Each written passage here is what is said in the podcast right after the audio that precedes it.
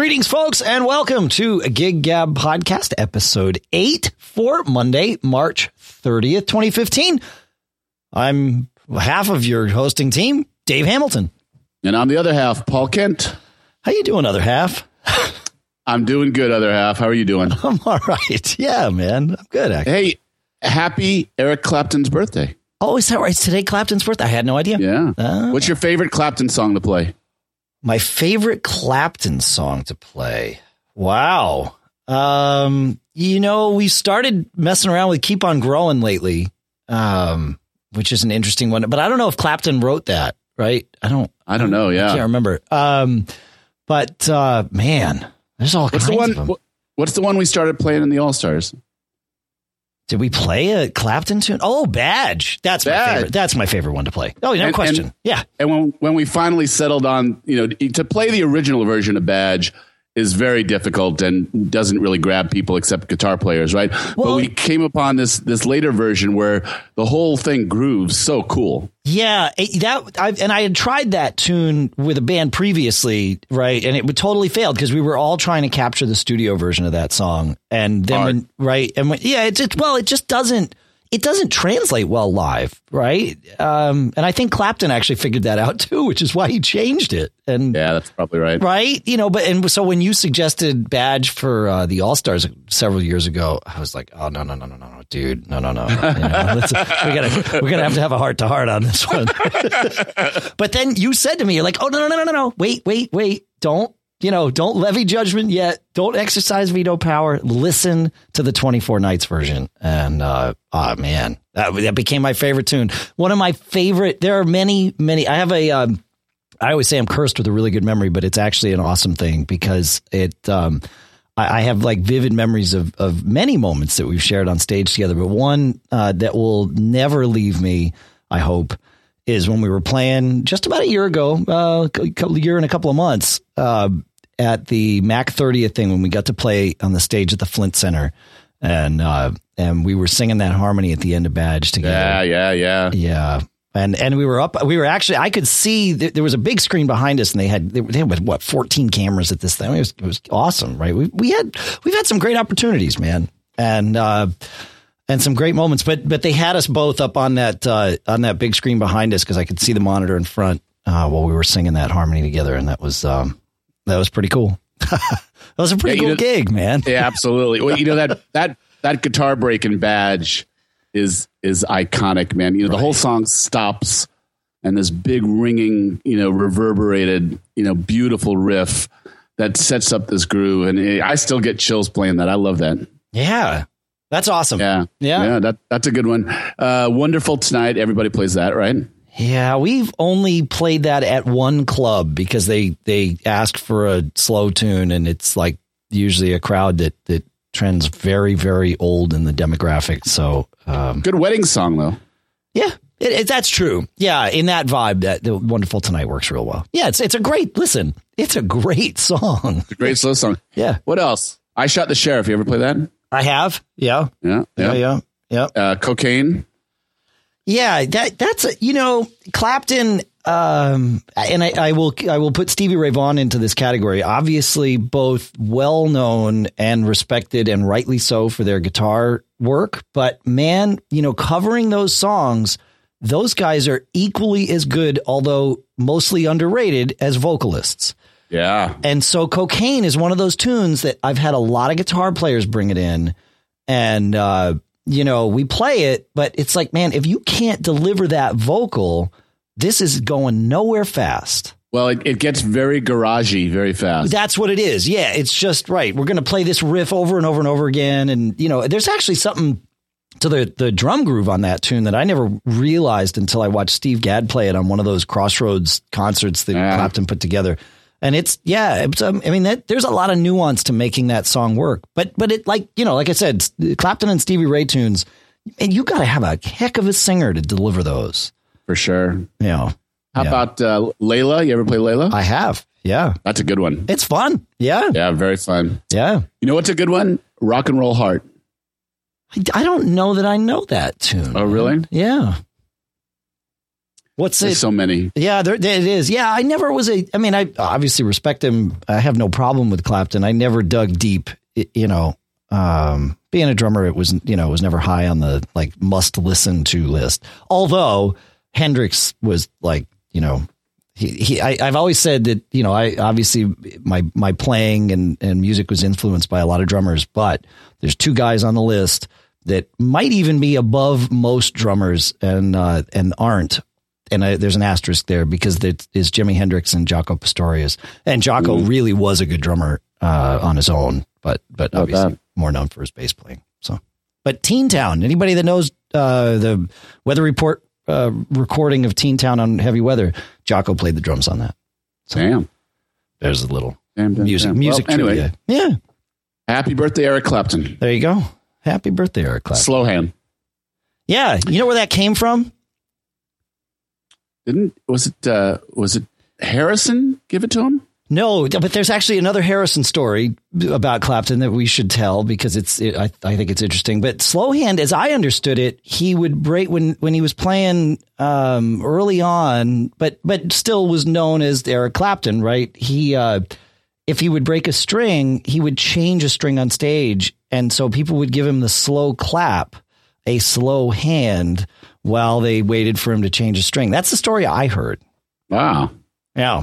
I've not heard that one. Yeah, I think that was that? in the in the biography or something. I did read his biography. That was pretty good. I did read it, and, and they do mention it, but I can't recall what it was. I think that I think that's what it was. But the Harrison story. So eh, actually, rewinding back to us learning badge, we were at we had learned it right, and we were at um, the club Broadway Studios where we were doing our Cirque de Mac party together, whatever year it was, and we played badge.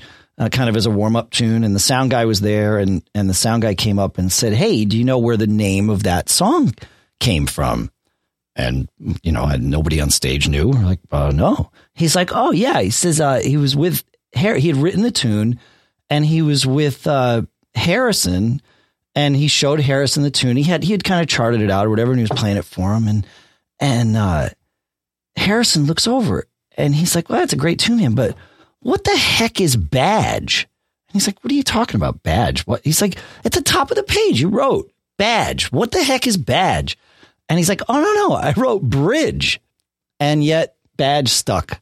And that's why he never says in the in the live version, he says, Where is my badge? Right. But yeah, uh, yeah, yeah, yeah. But that's the badge has nothing to do with the lyrics or anything. It just that was that was how it became known. That's very cool. As as the story goes. I mean, I don't know. It's a good story. i like it. So it might have I've been heard it. true. Yeah. Yeah, and and something about Ringo Starr having the line about swans living in the park. A very drunk Ringo Starr contributed that line to the song. That I did not know. There you go. It's random. Well, not random. It's Eric Clapton focused music, music trivia uh, introduction to Gig Gabby version or episode. but this is what we do, right? I mean, listen, we put this show together because uh, we like having these kinds of conversations, and it's not just us. We know a lot of people do. So that's um, Absolutely. that's why we allow ourselves the freedom to enjoy this sometimes.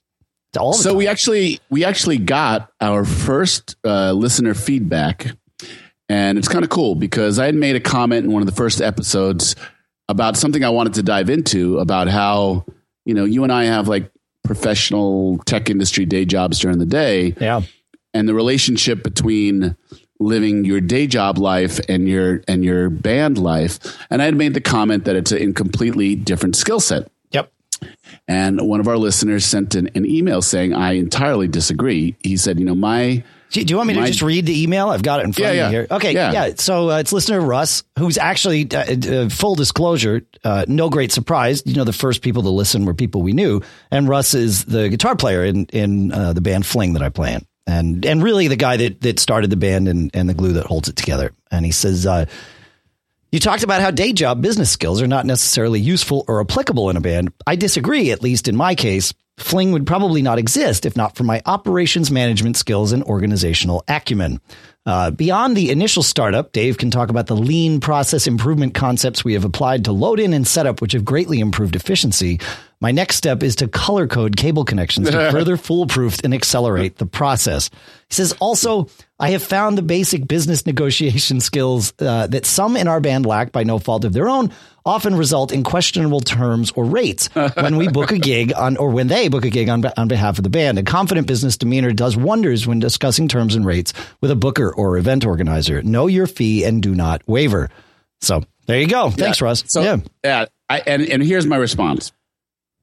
Uh, to my experience, um, just understanding some basic negotiation concepts probably puts you ahead of many, many, many uh, other bands and musicians that might be competing for the same jobs. Just the ability to, you know, just to state your price, just the ability to talk in a business-like manner with with a, a booking organization, whether it's a club or you know a corporate type of thing, the ability to just kind of communicate in a business-like way, I believe certainly uh, helps your helps your helps your cause. The point I was trying to make in all this is actually more about about almost a human resources personnel management thing. Okay. And yeah, so so so what I was trying to get to is, you know, in a in a in a day job, in my day job, you know, you have you have people that you pay a living wage to, Right. And and you know, you you uh, you manage. You know, you want to get results out of them. You find out what motivates them. Um, you know, you want to mentor people, and and you know, you use a whole bunch of techniques in your day job in your business life to um, extract results out of people who work for you. My point of all this was that is that is a pretty difficult skill to translate to a creative endeavor in general, a part-time e- endeavor. I mean, you know, a guy who joins a band, you know, he wants to be a part of something. You hope, you know, otherwise Right. go sit in your go sit in your bedroom. But you know, the, the I concept see, of mentoring, I see how it is working for you. but uh, you know, literally, I, I I thought, you know, and, here's the best way I can explain it. Um, I thought that that a very simple exchange was all right, guys. I want to have a band, and I want to have uh, a, a great band. But here's the deal. Here's the implicit deal. I'm the leader of the band. I take the responsibility of taking care of the business, taking care of the website, taking care of the, uh, you know, paying you guys, taking care of booking gigs. In exchange for that, I want you guys to just to show up and do what I tell you to do. On the surface, this seems to make some sense, but in practicality, you know, you know, uh, uh, uh, it doesn't fly. it doesn't. Commitment is an active process. It is not a passive process. And uh, it was something that took me a long time to learn is that you just cannot expect. Now there are certain situations where th- that'll work. I mean, there are there are professional situations where that'll work. If you want this gig in this band Yep. because it's going to pay a certain amount of money, and I can get anybody to take this gig because it's going to, you know, this is a, a professional situation, and those are the are the tenets of accepting the gig. It can work. Yeah, like But- I mean, this theater. Well, not just this theater gig. Pretty much any theater gig I take is is something along those lines. Don't get me wrong. I'm not getting paid enough for it to actually be that, but you know, there's some labor of love involved, and it's local Sure. theater and all that. But Sure. but there definitely is. It's not, it's not like I can say, no, man. You know what? I want to play this song. It's like it's it's a known quantity going in. That's right. Absolutely. Yeah. So, you know, but this has been uh, like a refinement of my management technique to walk this line between making sure I'm getting what I want for the amount of effort and work being put in. And there's not enough money to justify it in a financial sense to me either. Sure. So it's all about, you know, me getting what I want creatively and, and, and, you know, getting the fulfillment of this picture I have in my mind of what a, what a band that uh, that uh, that reaches people. And I mean, actually, that's the thing that has always been about it for me is Sure. I want that feeling of having communicated an artistic endeavor that touches people and you know makes them clap at the end of a song, makes them sing in the right places, makes them dance, makes them cheer, makes them go out of their way to come see us. These are the things in my mind that are are what a, a successful group is. And you know, I once you know had a conversation with one of the guys in my band. He was like, "Listen, man, you asked for buy-in." And buy in means you have to have some expression opportunity. It took me a really, really, really long time to wrap my head around that because I was so focused on the our contract says I do this and you do that and everybody's happy. Doesn't work that way. No. Or at least I haven't found it work that way. But okay, so let me let me. There, there's a there's all kinds of things I I want to discuss in here. One of them is is kind of the big question. So taking what works or worked in a in a day job environment and trying to just directly apply that to the band. Uh, I, I, agree. It, it, what you described, it's it's you know it's a recipe for well a short term relationship, right? Yep. Um, but it, you know, in, then in adapting to figuring out, okay, here's how to deal with these people, and here's how to engage them, and in a cre- and honor their need for creative input, right? For for lack of a, a more uh, loquacious term, right? does that do you, can you then take that and actually take it back to your day job and perhaps enhance the the experience of your employees with a little dose of that? Well, sure. I mean, I think you know we're learning all the time. right. Know, well, that's what I'm saying. Yeah. And so the ability to relate to people at different levels, you get that from a creative endeavor, no matter what you're doing. But I definitely, I have uh, taken a lot of what I have learned managing my band and I apply it. And, you know, you get, especially, you know, we have artists and, and uh, creative people in, in our day jobs as well. And it's helped me to relate to them a lot better. Yeah.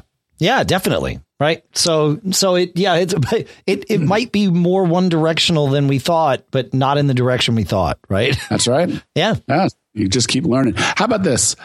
Like in the All Stars, we had a rule that you can bring in a song, but you have to sing it. Yeah. Or or you have to get a singer's buy-in on it when you you can't just show up with a song and expect that we're going to try it if you haven't already found someone to sing it, and that someone could very well be you. Uh, it doesn't, right? You know, right? Because we so, certainly had some guys that couldn't sing, at least right. one. Yeah, yeah, but so. and, you know they wanted their say. They wanted, and again, it all goes back to that. You know, we all think we're right. You know, in our mind, there's that magic song that nobody else is covering. We're going to bring it back, and I'm going to feel so satisfied that I was able to touch some people with this magic song from the past that they probably haven't heard. No cover band, and and that, that's the thing. A whole great other conversation is. Remember, we were talking about vanity songs and those types yeah. of things, right? Yeah. Versus, you know, do you just go with the stuff that you know is going to work? Well, so in the house rockers, for the longest time, the singers bring their own songs, right? Right. Right. But then you'd get the guys who don't sing saying, you know, I want to feel a little creative juice in this as well. And they'd bring in some songs. So a couple of things that go on here. One is uh, you're you're asking a singer to be passionate about interpreting someone else's song. Right. Might happen, might not happen, right? Yep. Uh, you know, I suppose the conversation could be like, I'm happy to do a song that you bring in, but just not that song. If it happens to be a song if it happens to be a song that you get stuck on. Yeah. Um, but this uh, this give and take, you're also saying, you know, in the course of a show, I'm going to set aside one of the songs that I feel really passionate about because I brought it to do the song that you brought to me. Yeah. And you know, there's a there's a little bit of a trade off there. Again, yeah. you get you get the upside of uh, your band buys in more because they feel a little bit more creative uh, contribution to the overall thing. It's it's a it's a it's a tightrope though, because you know, what if it's not a great song? How do you gently say, uh, you know, not that one, you not know, or yeah, not that one, or not here, not now, or whatever it is. And I wonder but how that I wonder how that works. I've I've ne- I've never been the uh, singer, the lead singer in a band where there's only one lead singer. Right. I've uh-huh. been in bands where there's only one lead singer, but I'm not it, and which you know, I shouldn't be. I I can sing okay, but I'm you know I I'm not going to carry a night. But I've been, I've played with people that are more than capable of carrying an entire night, you know, really talented folks. And I guess in that scenario, it's different because, you, you know, everybody's job, everybody's role in every song is the same, right? In terms of what instrument you're playing. Uh, maybe, right. you know, maybe, you know, you're designing harmonies differently and, and that sort of thing. But, but for the most part, you know what's going on. And so that, yeah, that's a little different than, than just, Hey, I want to play this song and, but I want you to sing it. Yeah. Yep. Yeah. So anyway, so this discussion is interesting to me because uh, uh, it's helped my management in both endeavors, both in the creative endeavors of the band and in the day job corporate endeavor. I've learned a little bit about both and about what can apply in, in different situations. And that's been kind of cool to learn you know, sometimes learning is a painful, a painful growth mode is is uh, has to be gone through. But um, that's been kind of cool. But I will agree, you know, what Russ had had said. If you have your act together as a business person, um, you probably can make your band more efficient, more marketable, more uh, more successful in many ways. And, and, and is this this true? Was he goofing around, or did, did, you? He really figure out a more efficient way to load things in? Oh no, no, he totally figured out a more efficient way to load things in. No, Russ is. Um, uh, Russ and I have, have known each other because of the band for a long time. We were actually involved in a couple of uh, business projects together, and he's the one with whom I coached the uh, the high school rock band club. So uh-huh. it, it sometimes we see each other every day for like a period of two weeks. It, you know, but oh. um, but no, he is a an operations master. He really, really is, and uh, and he's definitely applied that. So what we learned is. And this comes as no great surprise, but you know, building the stage from the back to the front makes a lot of sense. And it used to be that I would get in and try and start setting up my drums first. And then he would find himself, he'd set up his guitar. And then 10 minutes later, he'd be trying to string lights around behind me or whatever. And that would be a problem. And so now what we do is we pack the lights last. And when we get to a club, we get the lights out and in. And while the rest of us are unloading gear, he's setting up the lights. Mm. And then when we get in there, everybody has assigned jobs, and and your job isn't necessarily unpack your own stuff first. Uh, for me, it is because I've got a lot of stuff to set up. I got to set up the drums, and then assuming we're doing our own sound, um, I've got to tune the PA uh, because I'm the one that that, that does that. Uh, but but I can't do that until everything's finished. Well, everything except maybe guitars set up, right? Because guitarists can be setting up their amps and stuff while I'm tuning vocals, and then we can add the guitars in later. So, um, so I, uh, he, he does his thing. Hopefully he's done by the time we've loaded all the, the, you know, the, the packed up stuff in. Then, uh, our other guitar player starts unpacking my drums out of their crates while I set up my, my stands and rack and all that stuff. That by that point I can hang everything on it, get everything good to go. I get my, my station essentially set up, which includes my microphone and, and a couple of things. By that point, the bass player is ready and uh, but the bass player, or keyboard player, and guitar player set up uh, the monitors and mics across the front. And bass players usually involved in that too. And, and we really no, we we because we identified that we would get to a gig and there'd be at any point in time only three of us working and two people standing and watching. Right. And it and it wasn't that people were being lazy; they literally didn't know what to do um, because they, you know, like in terms of the PA well, it's, you know, I'm the one that's going to tune it. So it would be me setting it up. I'm like, well, wait a minute. I just set up a whole set of drums. Maybe you guys could do part of this and we get it done faster. That's all, you know. And so we just, yeah, we assigned very specific jobs and it worked out great. It sounds very anal retentive and it is, but you know, it works. It, it works. Yeah. So I, am to, I'm going to brag here for a second. So you, have met, you've met Bill, my sound guy, right? Mm-hmm. So I, I don't I don't have a Russ, but I have a Bill, and you know for 25 years Bill's been my friend, and um, I asked him if he wanted to learn you know the sound system. God, this would have been about I think it must have been about 2003. Okay, that uh, that uh, so the band had been together about three four years. He had no experience. I actually probably asked him if he would help me load in, and um, you know Bill's just a great guy, and and uh, you know he willingly helped. And then, you know, we asked him if he wanted to learn sound. And so he's gone from really someone who knew nothing about sound engineering to he runs our shows. I mean, he's he's the 11th member of the band. He's a, you know, he's a full member of the band, you know, financially. Yep. And um, he takes care of everything. And and I have to say having having this friend who looks out for all the details of what our band does has made the biggest. And you've gotten to know Bill over the years, right? Oh yeah, I love that guy. Great guy. Yeah, yeah. And he's done sound. Years, he's done sound for us mm, probably ten years ago. Exactly. Yeah. And, yeah. and in, in the early years, he was kind of you know feeling his way through and, and he was learning and he got some good mentorship. Nick and our band taught him a little bit about the technical details of, uh, of sound. He is on it, man. And I got to tell you, it makes for a semi-professional thing. Yep. To essentially walk in, plug in, and play you feel like a rock star every freaking time you take the stage because Bill takes care of everything. Every band, if you could have a Bill, you know, it's worth it. It's yep. worth a, an equal share. Uh, you know, he looks after everything.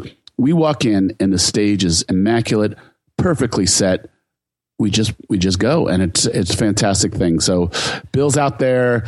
I wish every band in the world could have a bill. You'll never have as, one as good as my bill, but, uh, but yeah, uh, yeah it, it, well, the problem is, and you're very you're very fortunate. A, he's a good guy, um, and I mean he's just a nice guy to, to to begin with, and and you're right, he's gotten very skilled over the years. To get someone like that in most bands, or it, it to get most people who are like that will cost you far more than one share of your band's earnings. You're right. Um, you know, most of the time you talk to a guy and, and, you know you try and coordinate with somebody who who already has all the skills. Now I understood, right? You've you've he's built up with you, and that's that's actually great. But you know that's a that's a three hundred dollar a night kind of thing, without a doubt. Without even you, you know you haven't even started negotiating, and you're you start there. You know, so well, yeah. you know, so along these lines you know, there are other guys in this town who are who are uh, pro sound guys. They won't they won't lift a lick of of gear, mm. right? They walk they walk in and mix, right? Right. B- Bill sets our stage for us. He drives. He keeps our sound system. He drives around with it. He's amazing. He's just uh, unbelievable. We've got we've got a, uh, a kid. He's a ninth grader that uh, I've been I've gotten to know because he was in the middle school jazz band the last couple of years where I was doing the sound, and actually Russ was helping the, with me. Like I said, Russ and I wound up doing a lot together and uh, he really he, he's a sax player and, and he's a fine sax player, especially for his age. But but he's fine. But he his interest is more in the lighting and the sound. And so you know we we've done a couple of gigs where he's been able to kind of be that person for us.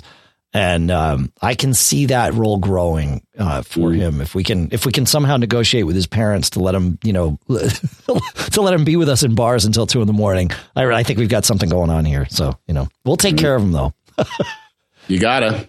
Yeah, absolutely, absolutely. Yeah. So um, we're talking about sound systems here. I thought it might be a good little transition to talk about. Th- this will span many episodes, Dave. Let's talk about setup, sound, stage volume is the is the holy grail of bands here. So why don't, why don't you start and just kind of give your philosophy? You know, do you guys get loud and crank? I've I have always thought that the All Stars are the band that we play in together. Yeah. I always thought it was loud, very loud, you, it, it, very loud. I find you to be a very um, a very dynamic drummer, but there's there's something deceiving about about that might be in the energy, or maybe you're just a lot stronger than I ever give you credit for. You can get loud. I mean, you can you can your backbeat you know, reverberates and, you know, the band has to get over the loudest acoustic acoustic thing on stage, which is typically the drums. That's right. So, so you know, what is your what is your mantra? What is your philosophy on stage sound? Yeah, well, so um, I'm, I'm not even sure where to start. So with the with the All Stars, it's a little different, right? Because I'm never playing on my own gear, um, which is weird. And and I'm always I always feel like in in that situation, everything else around me is too loud. Um, even though I, and I use in ears with the All Stars, I use them everywhere, but the, the, I've never had a decent monitor mix with, with the All Stars. So I wind up taking my things out and then I'm just dealing with things around me. And so I feel like in that band, I'm actually always playing up to what I hear on stage. And that's typically my MO. Uh, you know, you can't play at full volume, you know, full like bashing, you know, double for triple fortissimo all night, right? And and expect it to work in most scenarios. Uh, you just have to, you know, you have to find space in the music. And, and a lot of times the way to find space is to cut back on the volume.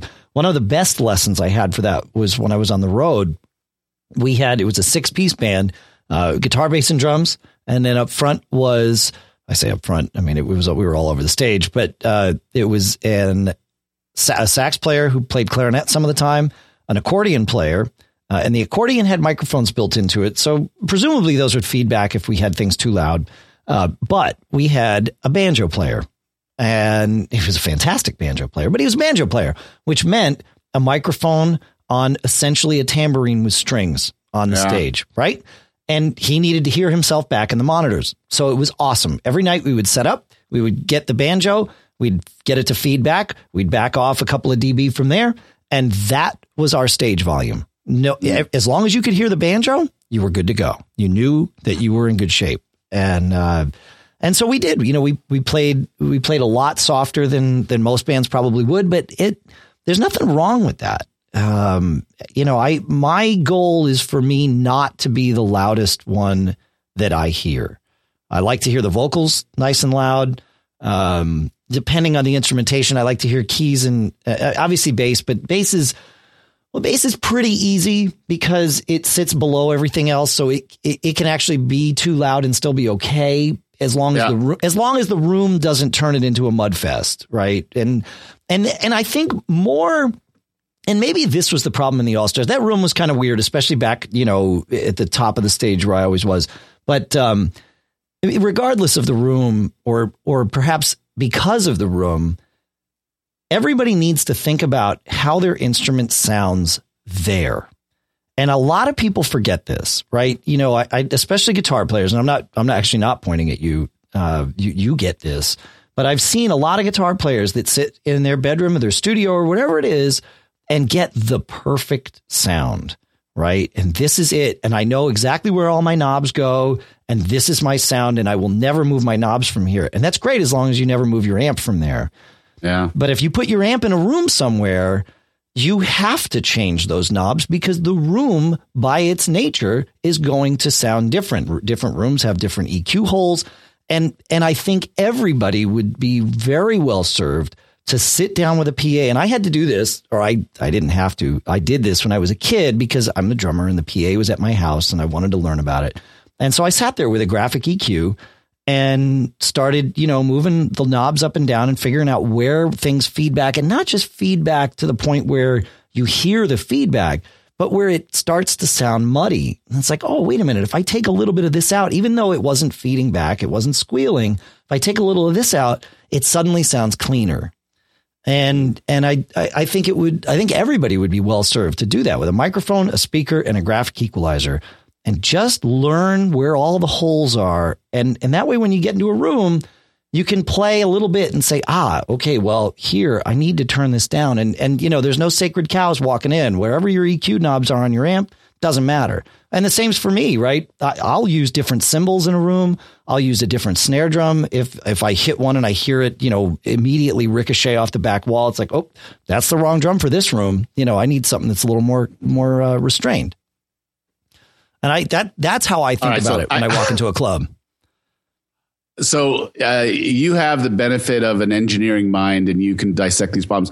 I do have to ask the question. I, I would say nine out of 10 drummers I've ever played with are quite loud, right? Yeah. You know, a snare drum is a loud thing, and especially it, if, it is. If, if you're in a small room. So this what you're saying about you try not to be the loudest thing and all these types of things. I mean, tell me what goes through the mind of most drummers then when they are the loudest thing. I mean, is it just a total uh, disregard? You worry, you all worry about me, you worry about you. Why is it always? And and I, you know, one of my best friends in the world is uh, he's a touring sound guy, and I asked him, you know, how do we solve this this thing? He goes, you know, to me, it's about getting over the drummer. Everybody wants to feel comfortable. Yeah, the drums are the loudest acoustic thing. Everybody level sets around the drums. Oh, that's true, and that I mean that that happens for me too, right? So I, I have to be really sensitive to that and and play where I feel like the the room can handle it. And and again, I you know my priority is the vocals in a rock uh-huh. band setting. And so yep. if I feel like whatever's happening, the vocals aren't being aren't cutting through, it's my job to pull me down. And hopefully pull everybody else down, but if, if but that it doesn't typically work that way, right? I mean, people don't automatic. Nobody automatically turns down when they hear somebody else get quieter. right, just, right, right, right. So it's got to be a, a, discussion about it. Um, but yeah. So in terms of what happens with with other drummers, I mean, I, I, you know, there is some level, at, and this happens with guitar players too, right? I, I need to be able to hear myself. I need to be able to hear my tone, and there's that too with with every instrument, drums included. I want to be able to hear the, you know, the the nuance of my ride cymbal and make sure that you know that's cutting through the right way, and and um, and it just it happens. It's what is this nuance you speak of? we keep this a clean show, so I can't say what I want to say to you, but that's okay. Well, I, the, the only time I've ever really, really, really enjoyed nuances with in ears, I got to say, and you know me, I fought in ears for the longest amount of time because they made me feel cut off from the band, cut off from the audience. You're in kind of your own little funnel. I'm just now getting the mix I like consistently and feeling pretty good about you know the the experience of in ears. And I I'll do many shows with with in ears in from beginning to end. I'll still I still am guilty of I want to take a peek and and listen to what it sounds like without the in ears. And then you're kind of like, oh, well, it's out. So I think I'm going to hang out here or only yeah. have one in or something like that for a while. But uh, nuance, man, I don't know. I mean, maybe this is why certain songs end up being garage band staples because you can play them without the nuance and they and people will still like them. I, I don't know, but I, I will say stage volume is is the holy grail. I, there's a band in, in my town. They've been together for 40 years. They still work, you know, 30, 40 shows a year. They have a drummer who's got such a light touch inappropriate inappropriate settings. He's got a great groove. He's got you know great dynamics, but clearly he was taught to drum as though he was you know in someone's wedding in a small room because he's so comfortable and effortless acoustically. Yeah, gets his groove going, but but you know it's not it's just not a ringing stinging sound. Yep. That the band is is is reacting to, and and uh, yeah, you do try and get under the under the vocals, but you can be just as guilty of having the vocals too loud. I mean, loud monitors to try and eh, hold off the inevitable wave of sound is is just as bad a sin as everything else. I mean, oh, totally. You want to get it yeah. right? So yeah, yeah, so, yeah. Yeah, see, well, I, eh, so I come into this when I, by the time I sit down at my kit on any given night, I've already tuned the monitors, right? That's the first thing I'm listening to. So my ears are fresh. I've tuned the monitors, I've tuned the mains, right? Maybe I've sat down and hit my kick drum to, you know, do that, but usually I have somebody else sit down and hit my kick drum so I can hear it and get that right. But um, by the time I sit down and play, we, and we and we don't start with the monitors very loud. We start with them where they should be, right? You know, where it's there, there's a there's a tastefulness to it because, like you said, the vocals need to cut through, but they can't be blaring and driving people twenty feet from the stage. So it all starts with that. And like you, I, I start the gig with at least one of my in ears not in because I got to get my brain set so that I hear what's going on and I'm playing at an appropriate level um, in, in in terms of what else is going on around me. And then after about a song, I feel comfortable enough to put the ear in and and trust that you know it's all gonna it'll stay where it is. And and for the most part, it does. You know, the, the All Star gigs that we did, they were always a real mess, um, volume wise. I felt. I don't know. We never had a great sound. We did we, a couple of times. We had a great sound person, uh, but most of the time we did not.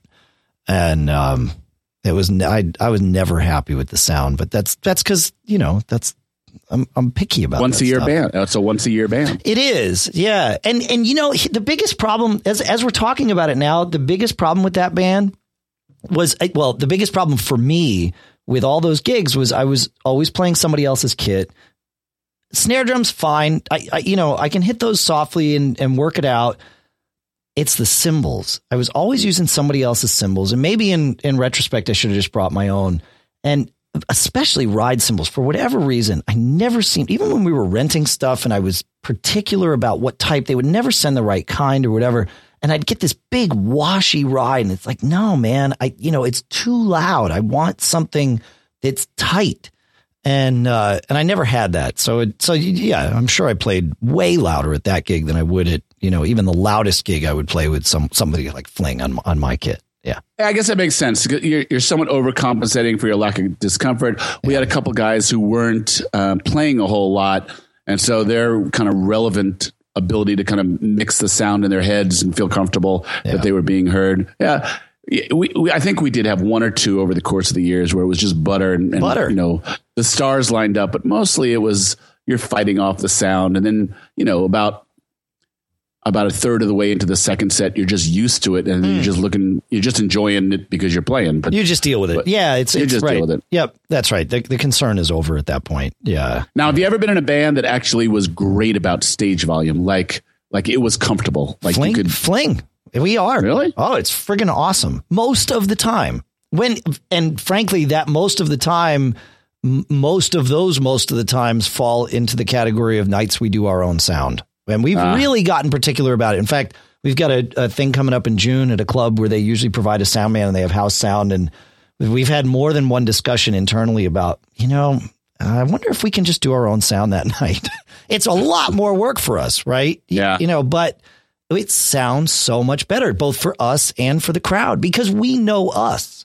And you know, I- we'll talk about this in another show because I it, I think it deserves more time than we'd probably want to give to it now. But if for a band doing your own sound more often than not, and doing what I call the braille mix, right, where you're doing it from the stage and you don't have you don't always have somebody out in the crowd. Um, this this this Mackie board that we've got the DL six the sixteen oh eight where you can save all your settings and control it with you know an iPad or multiple iPads uh, wirelessly really makes a difference. Um, part of it is just that you know I would never use something like uh, compression on vocal mics in a setting where I had to do our own sound because it's just too much to worry about every night to you know tweak every mic's compression. But when I'm using a board and I know that, you know, I'm singing into the same mic and he's singing into the same mic he always has, and so is he, and so is he, um, then I can, I mean, we can spend time in rehearsal and get compression settings right for each person individually, and then we just save them. And and so there, there's a lot. It there's a lot of reasons. That's one of them. But we just we know our sound, and I don't like somebody. We've we've learned how to uh, because we do our own sound a lot. We've learned to mix our own harmonies, right? And nothing is worse than knowing how to blend harmonies with that guy over there and having some guy out at front of house trying to second guess what you're doing.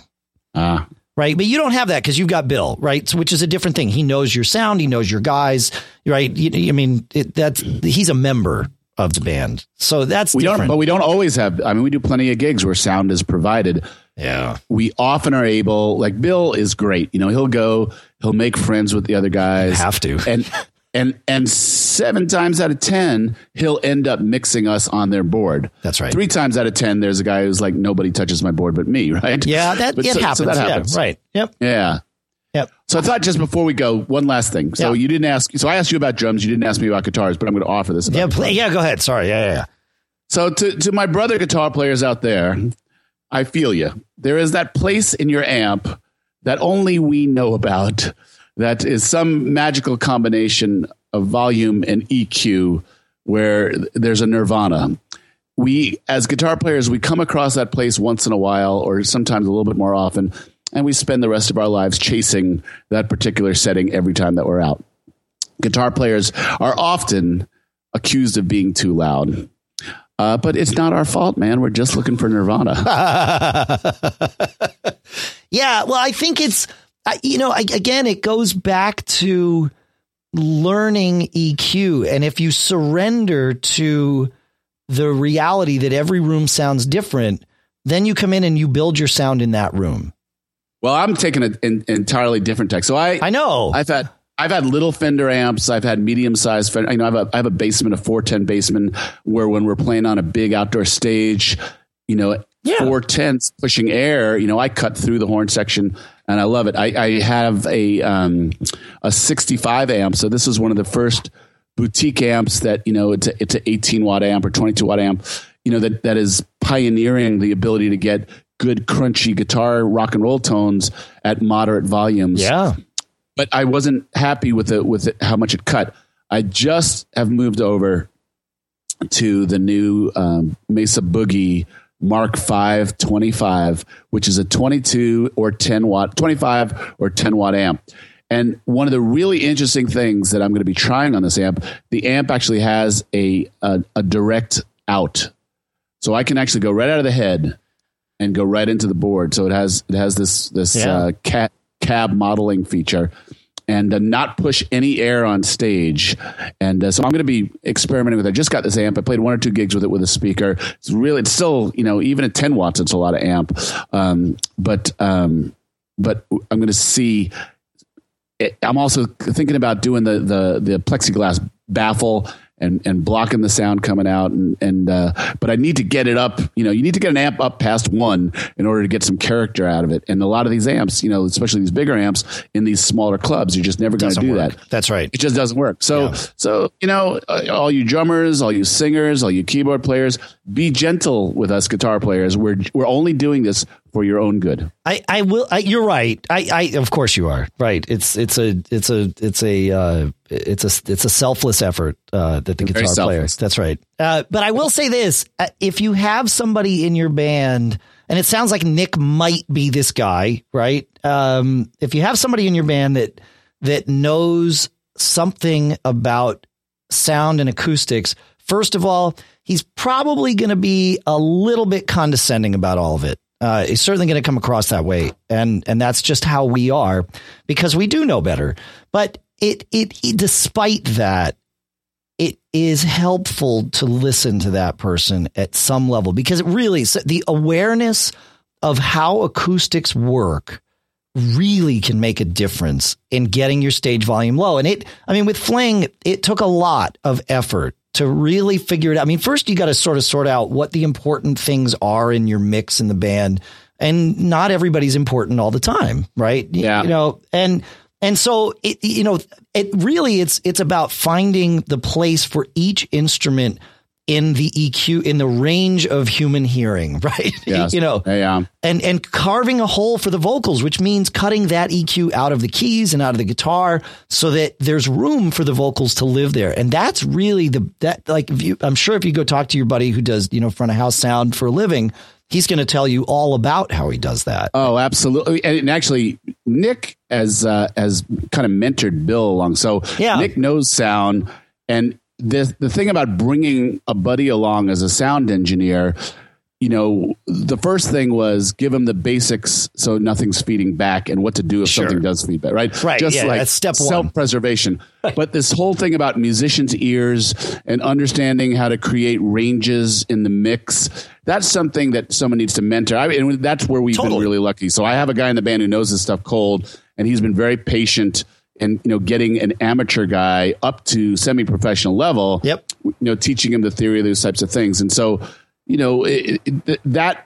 Uh, we're extremely fortunate, a that we got a guy who knows this stuff, Yep. and b that we got a guy who's been like a sponge and wanted to learn this stuff. So it's been a pretty good holistic thing, and that's that's you, you ever notice like there are those nights where not only is the volume right, but there's a certain amount of you hear every instrument Yes. as though you know it's separated, like like stereo separated, right? Yeah. and uh, and that that is something that you like. You know, I didn't know it could be like this. Well, and it's that's- just like that's magic. that's why we use this this mixer that we use because we really can you know we're using it with the same instruments every night so it's really easy for us to spend a lot of time off stage finding those little holes and then you just leave them there it really Yeah. makes a difference I mean it but it takes a lot of work and it's not an obvious thing and and you you do you have to just learn is what it is but it, it's worth Well, it it's worth it. We can it talk about this another time. So we have the Presonus board. So it's yeah the same type of thing. same Like type of thing sure yeah Totally digital board. You can, you know, you, it can be iPad controlled.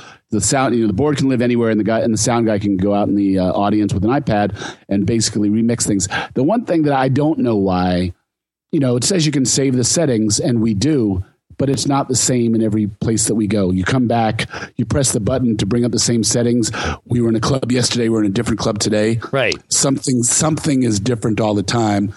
Or maybe we just don't have that comfort level, but it doesn't never sounds the same. Oh no, gig it's to gig. it's not. I mean, you like we have EQ settings for different rooms that we've played in, but even in those rooms, if I re, you know, if I if I tune for a room that we're there the first time, I save the setting at the end of the night, you know, I save the setting.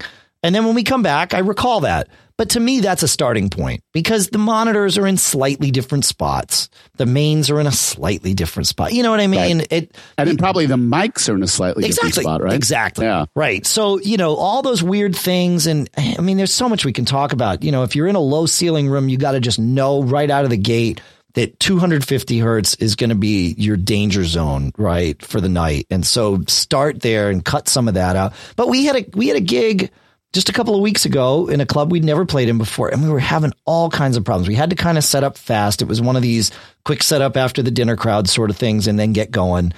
And we had it pretty well tuned, but man, we just kept getting this low, like low mid feedback. And I'm trying to figure it out while we're playing. And finally, you know, I said, screw it. We're going to isolate each mic. And, and I just took a moment and did it. And it was our keyboard player way over on the side of the stage, far away from the mains and everything. And he uses in ears, so he doesn't even have a monitor. It's like, what's going on? And he happened to set up in front of a little kind of a mini bay window in this club. Mm. And it must have been that sound behind him was swirling through this thing and just creating that frequency. And so I was like, oh, it's you. Fine. So we just t- took that out and it was good to go. Party on. But it's just those. So things. much to learn. There's just so, so much, much, to learn. learn. Yeah. Yeah. All right, good conversation. This was fun. Man, I'm all amped up now. I'm supposed to go to bed now? No, no, no, no. well, this was a blast, man. Have it. You have good any gigs? You have any gigs this weekend? Um, no, we're off for a couple of weeks. One okay. of our guys is uh, we have a very young rock and roller on a band who's going to become a grandfather or wow. sometime over the next couple of weeks. So he's going to be with his daughter and help that happen. So that's kind of exciting. That's awesome. I got a couple of acoustic gigs coming up a little bit later in the month. We, uh, I'll just tell you, we, we, we just, uh, Train in Vain by The Clash. We're putting that one in the set. We just, uh, a great horn chart to support the rhythm. I always love the groove of Train in Vain. It's just a great song. Yeah. Um, we came to play by Tower of Power. We've been working on that another great one. Um, we pulled out this great 70s funk song, um, Bustin' Loose. Chuck Chuck Brown and the Soul Searchers, I think it is. I don't know. And uh, we played it. Yeah, we played it for the first time in Santa Cruz last night, and people really, really liked it. So we had a good gig last weekend in Santa Cruz, the Crow's Nest. But uh, we're just having a lot of fun uh, putting this new stuff in the set, moving it around where, where it fits best in the set, you know, just working around different nudges to the arrangements. We're just having a lot of fun getting ready, and we have an amazing summer. We're really fortunate to have so many cool gigs ahead of us this summer. So That's hopefully, awesome. we're just fine tuning stuff and getting ready to go. That's awesome. That's awesome. Yeah. Yeah. I've got, uh, well, actually, I have th- well three gigs this week. So I've got the Friday and Saturday are the wrap up of this theater thing that I'm doing. So Saturday is the final show of that. Uh, but Thursday night, I've got an acoustic gig with uh, it's three pieces of fling. Russ, uh, myself, and then Aaron, our keyboard player, are doing a, a benefit for uh, this Zebra Crossings Foundation that's raising a bunch of money. Nice. Yeah, we uh, we rehearsed that the other. We rehearsed with that outfit the other night, and then it just you know it, sometimes when you're rehearsing a, an idea for a song comes together, and with an acoustic thing, you can whip that stuff into shape pretty quickly. And for sure. And we knew it. We knew that we had kind of an '80s vibe coming in with this, and and a lot of the people were into that. So um, I think we're going to pull out "Take on Me" by a-ha. Mm. It requires quite the vocal range to do it. Yeah, including that note. Yeah, I, I can hit that note. It's actually the note uh, in the line before it, before you go falsetto. The falsetto is no problem for me. It's the it's the line before that that I've got to be good and uh, limber for. But uh, what is that? Is that a, isn't that like a high G or something? yeah, like it's yeah, it's it might even be it might even be an A. Yeah, oh, it's up there. Yeah, but I can hit. The problem is I can hit those, and so they, you know, they stick me with them. But it's fun. It'll be fun to sing, and the range on that one's all over the place, though. You know, you're yeah. way down at the beginning of the chorus, but it's fun. So, all right, we'll get them. Yeah, we'll have fun. You have fun, and uh, we'll talk next week. Thanks, Paul. Talk next week. Yep. See you, Dave.